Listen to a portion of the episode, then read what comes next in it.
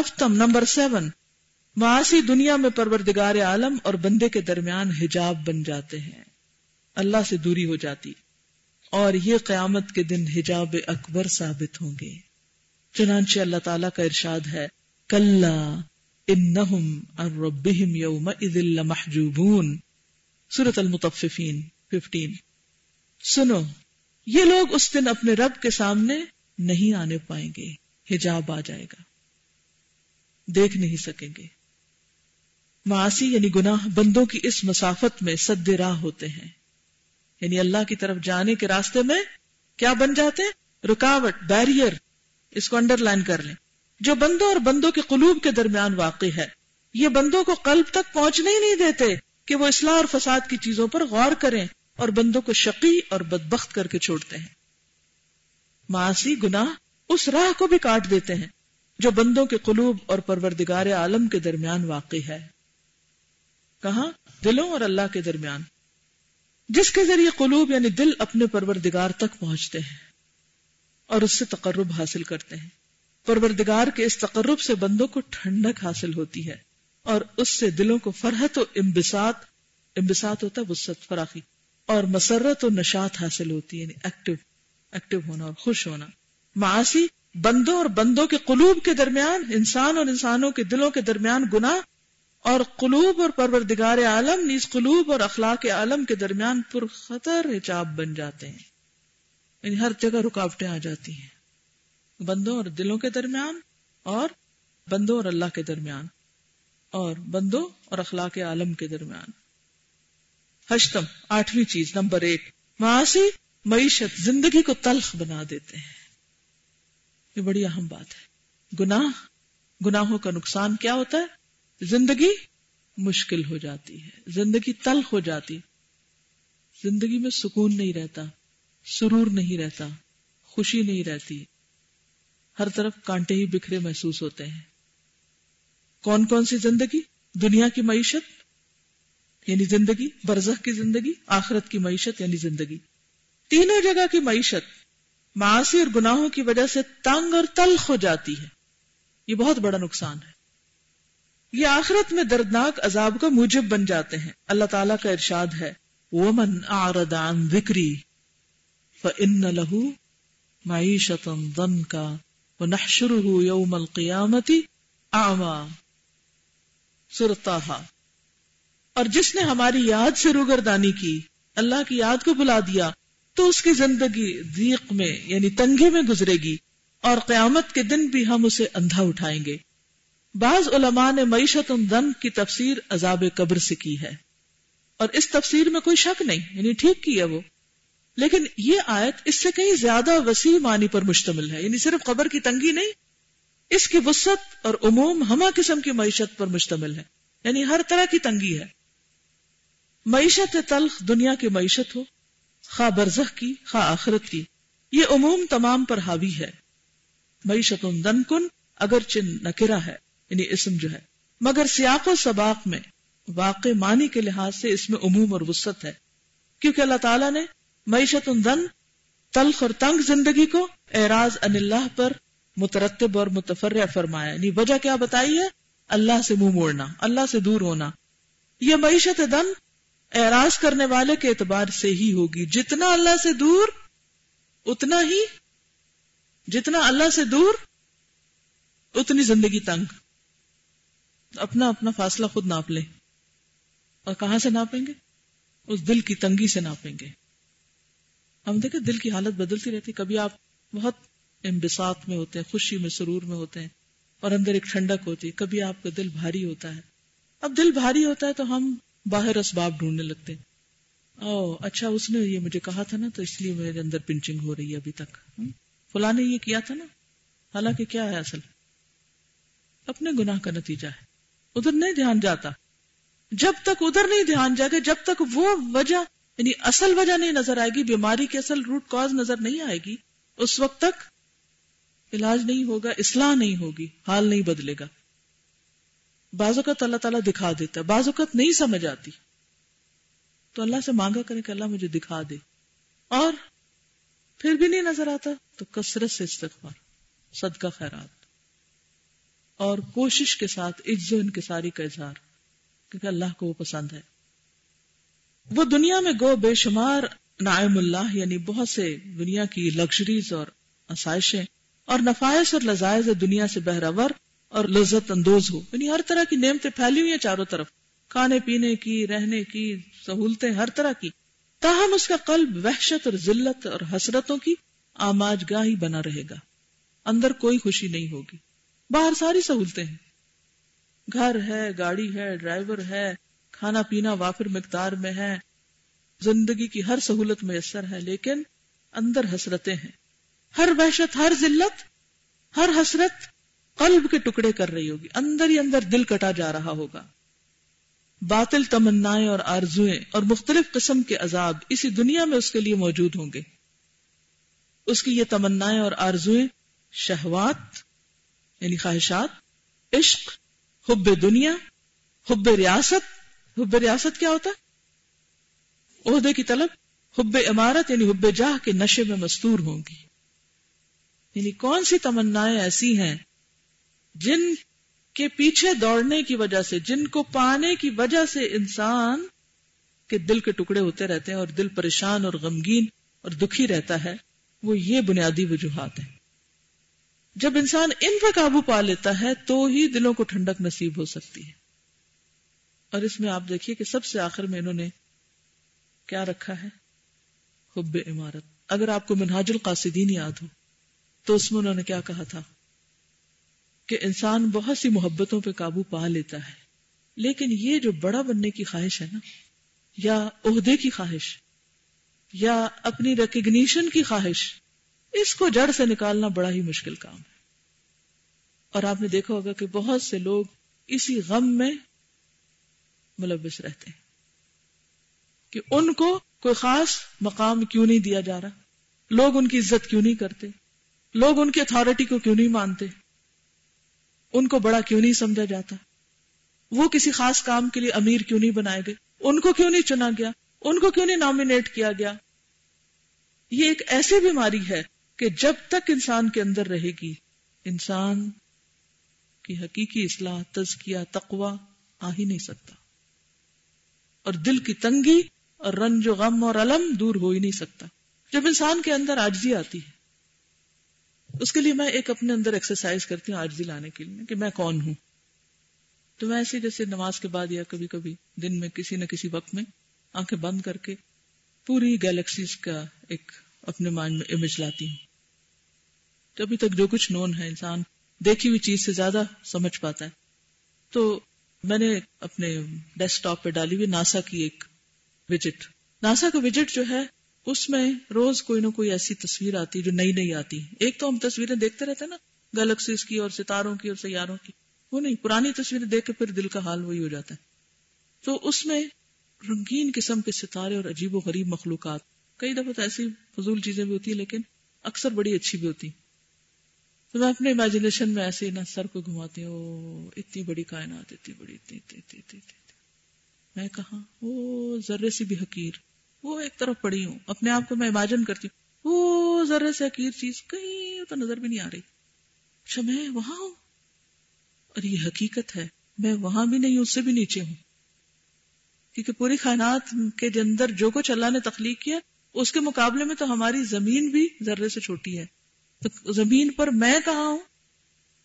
پھر میں سوچتی ہوں، اللہ تعالیٰ، آپ کے اتنے عبادت کرنے والے بندے، اتنے اتنے اچھے کام کرنے والے بندے جن سے آپ راضی، وہ آپ کے دوست آپ سے قریب۔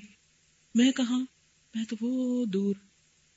اس ایکسرسائز سے وہ جو دل کے اندر کبھی یہ احساس ہے نا کہ میں میں کوئی چیز ہوں۔ فوراً نکل جاتا ہے۔ کچھ نہیں۔ مجھے اس کی رحمت چاہیے۔ اگر وہ میری طرف کسی بھی دل کی کیفیت یا کسی بھی عمل کی وجہ سے، اگر وہ میری طرف رحمت سے متوجہ ہوتا ہے، تو میرے لیے اس سے بڑی خوش قسمتی کی کوئی بات نہیں۔ اور اگر میرے کسی عمل کی وجہ سے وہ مجھ سے منہ پھیر لیتا تو اس سے بڑی بدقسمتی ہے ہی کوئی نہیں دنیا میں۔ دنیا میں کوئی نام، کوئی شہرت اور کوئی بھی بڑائی، کسی بھی جگہ کی، کسی بھی قسم کی کوئی حقیقت اور معنی نہیں رکھتی۔ لیکن یہ ایک ایسی چیز ہے کہ جو ایک دن کی ایکسرسائز سے نہیں بات بنے گی۔ اور اس کا پتہ کب چلتا ہے؟ جب کوئی آپ کی بات نہیں مانتا یا کوئی بدتمیزی آپ کے ساتھ کر جاتا ہے یا کوئی کہیں سے آپ کو کوئی جھٹکا لگتا ہے؟ اکثر ایسے ہوتا ہے نا کہ کوئی نہ کوئی آپ کو کچھ کہہ دیتا ہے، جو آپ کے نفس میں بڑا گراں گزرتا ہے۔ تو پھر آپ کے آنسو بھی آ جاتے ہیں، یا آپ اگنورڈ فیل کرتے ہیں، یا آپ لیفٹ آؤٹ فیل کرتے ہیں، یا آپ آپ سوچتے ہیں کہ یہاں تو میری کوئی ہستی نہیں۔ اور حج بڑا اچھا موقع ہے انسان کو ہستی یاد دلانے کا۔ جو انسانوں کے سمندر میں وہ دیکھے نا کہ کہاں کھڑا ہے، بڑی اچھی سمجھ آتی ہے۔ لیکن اس کراؤڈ کے مقابلے میں بھی ساری مخلوق کو سامنے رکھ کے دیکھیں تو پھر اور بھی اچھی طرح سمجھ آتی ہے۔ تو اس وقت آپ اپنے فوراً ہی ایکسرسائز کریں کہ میں کیا ہوں؟ میں تو کچھ بھی نہیں ہوں۔ میں تو کچھ بھی نہیں۔ آپ دیکھیں گے آپ کا دل ٹھنڈا ہو جائے گا۔ جب میں کچھ ہے ہی نہیں، میری کوئی حیثیت ہی نہیں، تو پھر اس سے کیا فرق پڑتا ہے کہ لوگ مجھے کیا سمجھتے ہیں؟ یا تو نا میں بڑی کوئی چیز ہوں۔ تو وہ احساس ختم ہو جاتا ہے۔ آج میں صبح حدیث پڑھ رہی تھی میراج کی۔ آج کل میں نے ایک کتاب ہے المرجان۔ دو صحیح کتابوں کا بہت ہی خوبصورت خلاصہ ہے۔ تو شاید پہلے بھی میں نے آپ سے ذکر کیا تھا کہ میں اپنی خاطر، ایک ہوتا نا پڑھانے کے لیے، ایک ہوتا اپنی خاطر۔ تو اپنی خاطر میں روزانہ قرآن کے کچھ حصے کے علاوہ میں حدیث کا مطالعہ کرتی ہوں اور چاہے ایک حدیث ہو یا دو ہو۔ آج میں جس وقت معراج کی حدیث پڑھ رہی تھی کہ کس طرح نبی صلی اللہ علیہ وسلم کے پاس جبریل آئے، آپ خود ہی روایت کرتے اور سونے کے تست میں، پیالے میں زمزم لائے اور اس سے آپ کے اندر کو صاف کیا، پاک کیا۔ اچھا، میں نے کیا کیا کہ حدیث پڑھ کے اٹھی اور جا کے زمزم لیا اور یہ دعا کر کے کہ اللہ، جس طرح آپ نے اپنے رسول کے اندر سے وہ دھویا تھا، ہمارے اندر کے بھی جو میل کو چیل ہیں، ان کو دھو دے۔ اس لیے شیئر کر رہی ہوں کہ شاید آپ بھی جب زمزم لیے تو آپ کو خیال آ جائے، تو ہم اور دعائیں تو مانگتے ہیں ذرا اپنے اندر بھی جھانک کے اپنے لیے بھی مانگ لیں۔ اچھا پھر کیا پڑھا؟ کہ وہ یعنی جبریل ان کو لے کر گئے اوپر۔ آسمان پہ دروازہ ایک کھلا۔ سب سے پہلے آسمان پر آدم علیہ السلام تھے۔ پھر آگے گئے، پھر دوسرے آسمان پر عیسا اور یاہی علیہ السلام تھے، پھر آگے گئے تیسرے آسمان پر یوسف علیہ السلام، چوتھے پر ادریس علیہ السلام تھے، پانچویں پہ ہارون علیہ السلام تھے، چھٹے پہ موسا علیہ السلام تھے، ساتویں پہ ابراہیم علیہ السلام تھے۔ تو میں سوچنے لگی کہ اللہ تعالیٰ نے ان کو مختلف آسمانوں پہ کیوں رکھا اور سب سے قریب کس کو رکھا ہوا؟ کیوں؟ کیونکہ انہوں نے اپنے دل کو ہر دوسری چیز سے پاک کر لیا تھا نا اللہ کے سوا۔ اللہ ابراہیم خلیلا اصل عزت اور مقام اس کا یہ مطلب نہیں کہ باقی پیغمبروں میں نہیں تھا، لیکن وہ درجے ہوتے ہیں نا پھر۔ توحید کے بھی درجے ہیں اور اللہ کی محبت کے بھی درجے ہیں۔ تو اس حدیث نے ایک عجیب اثر میرے اوپر کیا کہ کس طرح اللہ سبحان و تعالیٰ نے ان درجوں میں رکھا، پھر نبی صلی اللہ علیہ وسلم کو سب سے اوپر لے گئے۔ اور پھر آپ اللہ تعالیٰ سے ہم کلام ہوئے۔ کیا خوبی تھی آپ کی؟ ما زاغ البصر ما تغا نگاہ ادھر ادھر ہوئی نہیں۔ کیا منظر ہم ہم کو کوئی وہاں لے جائے؟ ہم تو کہیں کسی بھی ذرا اوپر چھت پہ کھڑے ہو جائیں تو چاروں طرف کے نظارے میں کھو جاتے ہیں۔ اللہ کی عظمت بعد میں ہی آتی ہے دل میں۔ اور نبی صلی اللہ علیہ وسلم کا مقام کہ جب وہ آپ وہاں تشریف لے گئے تو ماں زاغل بسرو ادھر ادھر کچھ بھی نہیں دیکھا، اپنے ہی مقصد پہ فوکسڈ۔ تو کچھ لوگ اس دنیا میں اسی طرح رہتے ہیں کہ وہ ان کو آس پاس سے کوئی دلچسپی نہیں، ان کے لیے سب سے اہم چیز ایک ہی ہوتی ہے کہ ان کا رب ان سے راضی ہو جائے۔ وہ ہر موقع سے یہ فائدہ اٹھانا چاہتے ہیں۔ وہ اپنی تعریف کو بھول جاتے ہیں اور اپنے مقام بھول جاتے ہیں۔ اور اللہ کے قرب کے لیے کوشش کرتے ہیں۔ اور یہ ناممکن نہیں۔ اور اس سے پھر دل کے اندر وہ خوشی اور وہ ٹھنڈک نصیب ہوتی ہے کہ جیسے ابراہیم علیہ السلام اللہ کے بھروسے پر کہ جبریل بھی آ کے کہنے لگے کہ میں آپ کی کیا مدد کر سکتا ہوں تو کہا ہنس بھی اللہ ہو نعم الوکیل۔ تو جب وہ آگ میں کودے تو آگ بھی کیا ہو گئی؟ وہ معیشت دن کا نہیں تھی، وہ آگ آگ نہیں رہی بلکہ باغ بن گئی۔ تو بالکل اسی طرح آپ کے حالات کتنے بھی تنگ ہو مثلا اس وقت بڑی گرمی ہے اس ہال میں، کچھ لوگوں کو ٹھنڈک لگ رہی ہوگی پھر بھی، جیسے مجھے اس وقت مجھے گرمی کا احساس نہیں، آپ بھی ماشاء اللہ بہت سے رخصر ہلا رہے ہیں، خوشی سے مسکراتے ہوئے نظر آ رہے ہیں کہ گرمی کا احساس نہیں، کیوں؟ اس لیے کہ ہم آسمانوں پہ پہنچے ہوئے اس وقت تو وہ کیفیت یہی ہوتی ہے کہ جب انسان کی زندگی میں اعلیٰ مقاصد ہوتے ہیں تو چھوٹی چھوٹی باتوں پہ الجھنا، رونا دھونا، شکوے، شکایتیں، یہ فلانا یہ کر گیا، یہ کیوں نہیں ہوتا؟ اور سجیشن باکس کو شکموں سے بھرنے کے کام ختم ہو جاتے ہیں۔ کیونکہ ان کے پاس اتنے کام ہیں کہ پھر ان کو یہ نہیں یاد رہتا، وہ مشورہ اور سولوشن تو ضرور لاتے ہیں، وہ شکایتیں نہیں کرتے۔ اور کچھ لوگوں کا حال کیا ہوتا ہے کہ ہر وقت ان کے اندر کسی نہ کسی کے خلاف شکایت ابری رہتی وہ دوسروں کو تکلیف دینے سے پہلے خود تکلیف میں ہے وہ معیشت دنکا کا شکار ہے اور جب آپ اس معیشت دنکا سے آپ باہر نکلتے ہیں نا تو آپ کو ٹھیک ہے، بہت سی چیزیں غلط نظر آتی تو آپ کا رویہ بدل جاتا ہے، آپ اصلاح کی طرف لپکنے لگتے ہیں۔ رونا دھونا پھر چھٹ جاتا ہے۔ پھر کوڑنا ختم ہو جاتا ہے۔ دل کے ٹکڑے ہونے چھٹ جاتے ہیں، پھر قلب سلیم ہو جاتا ہے، وہ سلامت ہو جاتا ہے۔ پھر وہ اللہ کی محبت میں ڈوب جاتا ہے۔ تو بہرحال، اور ہم اوقات اسے بدمست رکھتی ہوں گی۔ یعنی وہ اسی چکر میں رہتا ہے کہ میری بڑائی اور وہ اگر شراب خور نہیں تو شراب کا نشہ نہ سہی لیکن ان شہوات اور خواہشات اور تمناؤں اور آرزو کا نشہ بجائے خود اس قدر خطرناک ہوتا ہے۔ یعنی نشہ صرف شراب کا نہیں ہوتا، شہوت کا بھی نشہ ہوتا ہے، خواہش کا، تمنا، آرزو۔ یہ اتنے خطرناک نشے، ایسی ڈینجرس اڈکشن ہے کہ انسان کو اس سے کبھی افاقہ ہی نہیں ہوتا، جان چھٹتی نہیں۔ شراب خور کو تو کبھی نہ کبھی افاقہ ہو جاتا ہے۔ وہ تو نشے سے باہر آ ہی جاتا ہے۔ البتہ دنیا اور خواہشات کا نشہ اترنے ہی نہیں پاتا۔ یہ نشہ اس وقت اترتا ہے جب وہ موت کا پیالہ پیتا ہے۔ موت کا نشہ اس پہ سوار ہو کر، اسے دنیا کی زندگی سے علیحدہ کر کے مردوں میں سلا دیتا ہے۔ بس معیشت دنک، تنگ زندگی، تلخ زندگی۔ ہر اس آدمی کے لیے لازمی اور ضروری ہے۔ تنگ زندگی ہر اس آدمی کے لیے لازمی اور ضروری ہے۔ سوچئے اپنے اندر کو، دیکھیے۔ جو ذکر الہی سے اعراض کرے اور پیغمبر خدا صلی اللہ علیہ وسلم نے جو کچھ پیش کیا ہے، اس سے اعراض کرے۔ صرف قرآن سے نہیں، قرآن کے علاوہ سنت رسول صلی اللہ علیہ وسلم سے بھی۔ یہ معیشت یعنی تنگ تلخ زندگی دنیا میں لازمی ہے۔ نیز برزخ میں اور قیامت کے دن بھی لازم ہے۔ حقیقت عمر یہ ہے کہ آنکھوں کو ٹھنڈک، قلب کو ہدایت، نفس کو اطمینان، معبود برحق کے سوا ممکن ہی نہیں۔ اصل خوشی مل سکتی ہی نہیں کہیں۔ معبودان باطل سے سوائے پریشانی اور سراسیمگی کے کچھ حاصل نہیں۔ بندوں کے پیچھے دوڑیں گے تو سوائے پریشانی پشمانی اور مصیبت کے کچھ حاصل نہ ہوگا۔ بس جس نے ذات الہی سے ٹھنڈک نہ پائی، اس کا نفس حسرتوں سے زخمی اور چور رہے گا۔ اس کو انڈر لائن کر لیں۔ جس نے ذات الہی سے ٹھنڈک نہ پائی، اس کا نفس حسرتوں سے زخمی اور چور رہے گا۔ اللہ تعالی حیات طیب اور شیریں زندگی اسی کو عطا فرماتا ہے، جو اس پر ایمان لاتا ہے اور اعمال صالحہ سے اپنے آپ کو مزین اور آراستہ کرتا ہے۔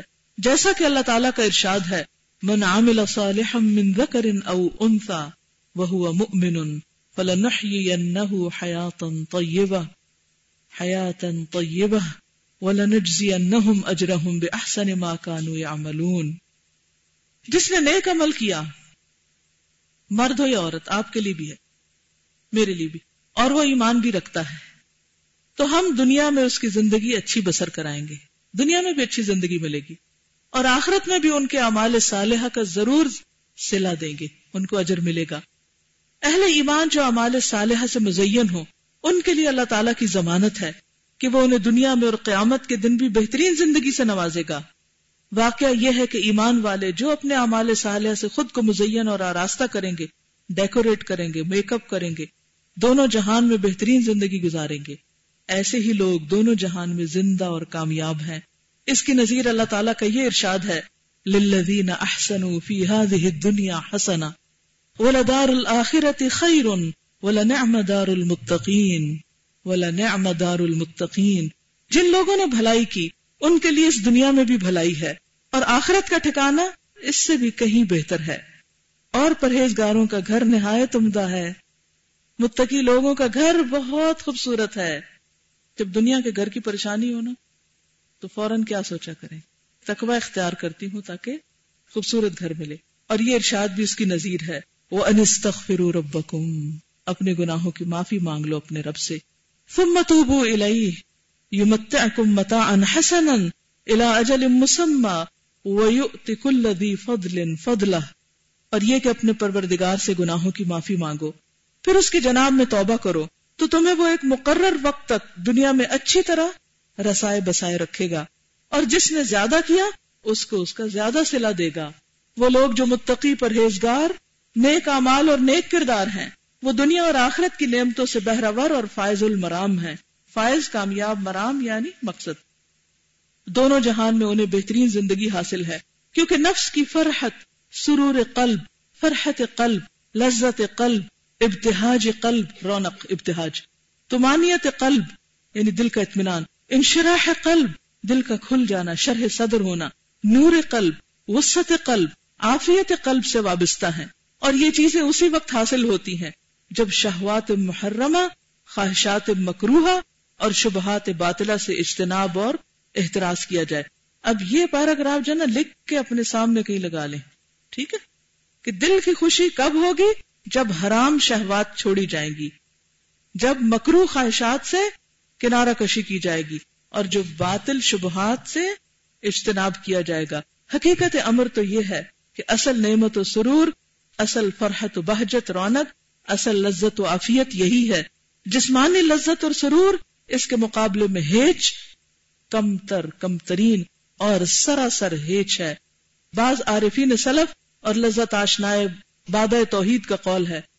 عارفین سلف یعنی پہلے، اول دور کے جو اللہ کو پہچاننے والے لوگ تھے، عارف۔ اور لذت آشنائے باد توحید۔ لذت یعنی لطف، آشنا جن کو میسر ہے بادہ پیالہ، جام، توحید توحید کا۔ یعنی جنہوں نے توحید کا جام اپنے اندر انڈیل لیا یعنی اللہ کے لیے خالص ہو گئے، وہ کہتے ہیں، لو عالم الملوک و ابنا الملوک ما نحن فی لجادلون علیہ بالسیوف۔ اگر بادشاہ اور بادشاہوں کے بیٹے وہ حالت معلوم کر لیں جس میں ہم ہیں، تو اس کے لیے وہ ہم سے تلواروں سے لے کر جنگ کریں۔ یعنی اتنی بڑی دولت ہے ہمارے اندر۔ کسی عارف کا قول ہے، انہو یمر بالقلب اوقات اقول فیہا۔ ان کان اہل الجنت فیہ مثل هذا انہم لفی عیش طیب۔ قلب پر، دل پر کچھ ایسے اوقات بھی آ جاتے ہیں کہ زبان بے ساختہ چلا اٹھتی ہے۔ اگر اہل جنت کو ایسی نعمت حاصل ہے، ایسی دل کی خوشی، تو یقیناً وہ بہترین ایش سے بہراور ہیں وگرنہ کچھ نہیں۔ یعنی جنت کی نعمتیں صرف انہار اور اس میں نہیں ہے جو نعمتیں ہیں طرح طرح کی۔ وہاں بھی اصل چیز کیا ہے؟ دل کی خوشی۔ کسی اور بزرگ کا کال ہے، ان نفی دنیا جنت ہی فی دنیا کل جنت فی الآخرہ من لم يدخلها لم يدخل جنت الاخرہ۔ بے شک دنیا میں ایک جنت ہے اور وہ ایسی ہی جنت ہے جیسی آخرت کی۔ جو آدمی دنیا کی اس جنت میں داخل نہیں ہوا، وہ آخرت کی جنت میں بھی داخل نہیں ہوگا۔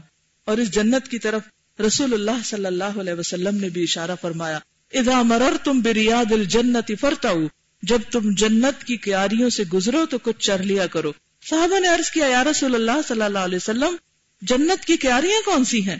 آپ نے ارشاد فرمایا، حلق الذکر ذکر الہی کے حلقے حلقے یعنی سرکلز مجلسیں، جیسے ہم بیٹھے یاد کر رہے ہیں۔ تو یہ کیا ہے؟ جنت کی کیاری اب آپ دیکھیے، اسی وجہ سے جب ایسی مجلسوں میں ہم ہوتے تو ہمارے دل کا حال کچھ اور ہی ہوتا ہے۔ جب یہاں سے باہر نکلیں گے، کچھ اور ہو جائے گا۔ تو اس لیے ایسی جنتوں میں جانا چاہیے اور پھر فائدہ اٹھانا چاہیے۔ یہ بھی آپ کا ارشاد ہے ماں بئی نہ بئی تھی وہ ممبری من ریاد الجنہ میرے گھر اور میرے ممبر کے درمیان جنت کی کیاریاں ہیں۔ وہاں کیا ہوتا تھا؟ علم کے حلقے ہوتے تھے۔ اور اللہ کے اس فرمان ان الابرار لفی نعیم و ان الفجار لفی جہیم بے شک نیکوکار لوگ مزے کی بہشت میں ہوں گے اور بدکار لوگ دو میں۔ اس سے یہ نہ سمجھا جائے کہ یہ یوم معاد یعنی قیامت کے دن کے ساتھ مخصوص ہے۔ بلکہ ابرار یعنی نیک لوگ ہر سے عالم میں، تینوں دنیاوں میں نعیم اور جنت میں ہیں اور فجار و بدکار تینوں جہانوں میں جہنم میں ہے خدا را بتائیے کہ نیکوکار قلب قلب سلیم، سلامتی صدر، معرفت رب العالمین، محبت خداوندی اور رضامندی الہی سے بڑھ کر دنیا کی کون سی لذت اور کون سی نعمت ہو سکتی ہے؟ اور قلب سلیم کے سوا کوئی عیش ہے بھی؟ کوئی اور چیز ہے بھی؟ خود اللہ تعالیٰ اپنے خلیل علیہ السلاۃ والسلام کی مد و توصیف اور سلامتی قلب کے بارے میں فرماتے ہیں وہ ان منشی آتی ہی ابراہیم بہو بقل بن سلیم اور نو کے طریقے پر چلنے والوں میں سے ایک ابراہیم تھے، جبکہ صاف قلب کے ساتھ اپنے پروردگار کی طرف رجوع ہوئے۔ نیز اللہ تعالیٰ انہی کے قول کی نقل فرماتا ہے، یوم لا ينفع ولا بنون الا من اتى الله بقلب سلیم۔ سورة الشعراء۔ اس دن نہ مال ہی کام آئے گا نہ بیٹے مگر جو پاک قلب لے کر اللہ کے حضور میں حاضر ہوگا۔ پہلے ہم نے پڑھا وہ دل کہ جس کے اندر خواہشات اور شبہات باطلا وغیرہ اس کا کیا حال ہے؟ اب انشاءاللہ چونکہ وقت ختم ہو چکا ہے بات نہیں ختم ہوئی اس لیے انشاءاللہ العزیز پھر کریں گے۔ اگر آپ کچھ کہنا چاہیں کچھ کہنا چاہیں گے؟ السلام علیکم ورحمۃ اللہ وبرکاتہ۔ وعلیکم السلام ورحمۃ اللہ۔ اتفاق کی بات یہ ہے کہ کل رات کو ہی میں ایک بک پڑھ رہی تھی، اس کا نام ہے change your lens change your world یہ فائز سیال کی کتاب ہے۔ تو اس میں انہوں نے ایگزیکٹلی یہی بات کی تھی اور مجھے اتنی انٹرسٹنگ لگی کہ ایک کے بعد ایک میں پیج پڑھتی گئی پڑھتی گئی اور کافی عرصے کے بعد میں نے کسی بک کو اتنا زیادہ انجوائے کیا تو آپ لوگوں پہ موقع ضرور پڑے گا۔ اس میں تقریباً یہی انہی باتوں کو ٹچ کیا گیا ہے۔ اور اس میں انہوں نے اتنی انٹرسٹنگ یہ بات کی ہے کہ جس طرح ہم سوچتے ہیں، وہی پھر ہمارا بلیف بن جاتا ہے۔ اور پھر جتنا وہ بلیف ہمارا اسٹرانگ ہوتا جاتا ہے، وہ اتنا اتنا اور ایکشنز میں آتا ہے اور یہ ایک چین ریئیکشن ہوتا ہے کہ پھر وہی ایکشنز پھر ہمارے بلیف کو زیادہ اسٹرانگ کر دیتے تو ہوتا یہ ہے کہ ذرا سی بھی ڈیویشن ہوتی ہے نا جب ہم سیدھے راستے پہ چل بھی رہے ہوتے ذرا سی ہم اپنے آپ کو تھوڑی سی بھی کنسیشن دیں تو اس وقت تو لگتا ہے کہ بس ذرا سا ادھر ہو رہے ہیں، کچھ نہیں ہوگا۔ اس پہ ایک قدم اور بڑھاتے ہیں، دوسرا اور آسان ہو جاتا ہے، تیسرا اور وہ سیدھی راہ اور مشکل ہو جاتی ہے کہتے اچھا ابھی تو پلٹنا ذرا مشکل لگ رہا ہے کل پلٹ جائیں گے ابھی تھوڑا آج کا دن بھی ایسے ہی گزار لیتے ہیں خیر کوئی بات نہیں جہاں اتنا کر لیا وہاں وہ کہتے ہیں نا ایک گنا اور صحیح۔ اور وہ کرتے ہیں اور پھر تیسرا دن اور چوتھا دن اور پھر پتا آپ کو چلتا ہے کہ آپ اتنی دور نکل گئے کہ پھر آپ ہوپ لیس ہونا پھر شیطان کہتے ہیں اب بس اب تم ادھر ہی جاؤ واپس نہیں تو ٹھیک ہو ہی نہیں سکتے۔ ہاں اب تم نے اتنے دن خدا نہیں کی اب تم آج جا کے کیا تم نے علیحدہ نیکی کمانی ہے چھوڑو۔ صفائی بھی نہیں ہوئی اور کپڑے بھی نہیں دھلے اور لیکن پھر انسان کو نا ایسا کوئی بھی جب پوائنٹ آتا ہے جب وہ ریئلائز کرتا ہے کہ بہت دور ہو گیا اس کا حل یہی ہے کہ پھر وہ جیسے مرضی وہاں سے جو مرضی سواری پکڑے جو کرے واپس پھر اپنے رستے پر ہی آئے بیکاز پھر اس کے لیے اور کوئی نجات ہے نہیں۔ کیونکہ گھر تو جانا ہی گھر تو جانا ہی ہے۔ یہ آج کے لیسن میں ایک بات تھی جو جو مجھے تو بہت ہی زیادہ یعنی جس نے ڈرایا یہ کہ جو ہمارے قلب اس طرح مسخ ہوتے ہیں کہ صورتیں بھی مسخ ہو سکتی ہیں نا؟ کافی عرصہ پہلے میں نے ایک انڈو پاک کے ایک اسکالر تھے ان کی بایوگرافی پڑھی تھی۔ اب مجھے صحیح ان کا نام یاد نہیں ہے اس وقت، لیکن ان کی بایوگرافی میں یہ بات لکھی تھی کہ وہ جب گھر سے باہر نکلتے تھے اور لوگوں کو دیکھتے تھے تو انہیں باقاعدہ لوگ جو تھے وہ مس شدہ شکلوں میں نظر آتے تھے۔ کوئی انہیں بھیڑیا نظر آتا تھا، کوئی انہیں کتا نظر آتا تھا، یہ باقاعدہ ان کی بایوگرافی میں تھا۔ اور دوسری بات یہ تھی کہ میں یہی سوچ رہی تھی کہ ہم اپنے اگر دلوں کا جائزہ لیں تو جو ہمارے دلوں کے اندر جو کچھ ہے، اگر اللہ تعالیٰ واقعی ہماری وہ اس کی صورت میں ہماری شکلیں کر دیں، تو ہم کتنے کری نظر آئے ہر ایک کو۔ تو مجھے تو اس چیز نے بہت ہی زیادہ آج ڈرایا ہے کہ ہم اپنے آپ کو دیکھیں۔ بالکل۔ السلام علیکم۔ جس انہوں نے کہا صورتیں مس ہو جاتی ہیں انسانوں کی ایسے نیٹ پہ میں نے ایک ریسرچ کی تھی، ٹری مین کے ساتھ ویب سائٹ ہے۔ وہاں پہ انسان، بالکل انسان، وہ درخت ہے۔ اس کے ہاتھ پاؤں بھی درخت ہیں جڑے ہیں۔ اور اس کی جو بال ہیں، وہ شاخیں ہیں۔ ہے وہ انسان، صرف اس کا فیس انسانوں کی طرح ہے، باقی سب کچھ وہ درخت ہے۔ حتیٰ کہ اس کی سکین جو دکھائی گئی تھی، وہ بھی اس چھلکے میں ہیں، جو درخت کے اوپر ہوتے ہیں، وہ ہے۔ اور لاسٹ جی یہ کچھ عرصہ ہوا ہے، تقریباً سات آٹھ ماہ ہوئے ہیں۔ سواد میں ایک بچہ پیدا ہوا ہے جو بالکل ٹائیگر ہے۔ اللہ تعالیٰ نے اس کی شیپ اس کے اندر سکن ہر چیز جانور کی بنائی۔ صرف وہ انسان ہے۔ ڈاکٹر سے وہ بتا رہے تھے کہ یہ ڈیزیز ہے۔ لیکن اس وقت مجھے پتا چلا تھا کہ یہ اللہ تعالیٰ کی نشانی، اللہ تعالیٰ کہتے کہ میں کچھ بھی دینا چاہوں تو میں دے سکتا ہوں۔ جزاکم اللہ خیرن۔ اللہ تعالیٰ ہمیں عمل کی توفیق عطا فرمائے۔ سبحانک اللہم و بحمدک نشہد اللہ الہ الا انت، نستغفرک و نتوب الیک۔ السلام علیکم و رحمت اللہ وبرکاتہ۔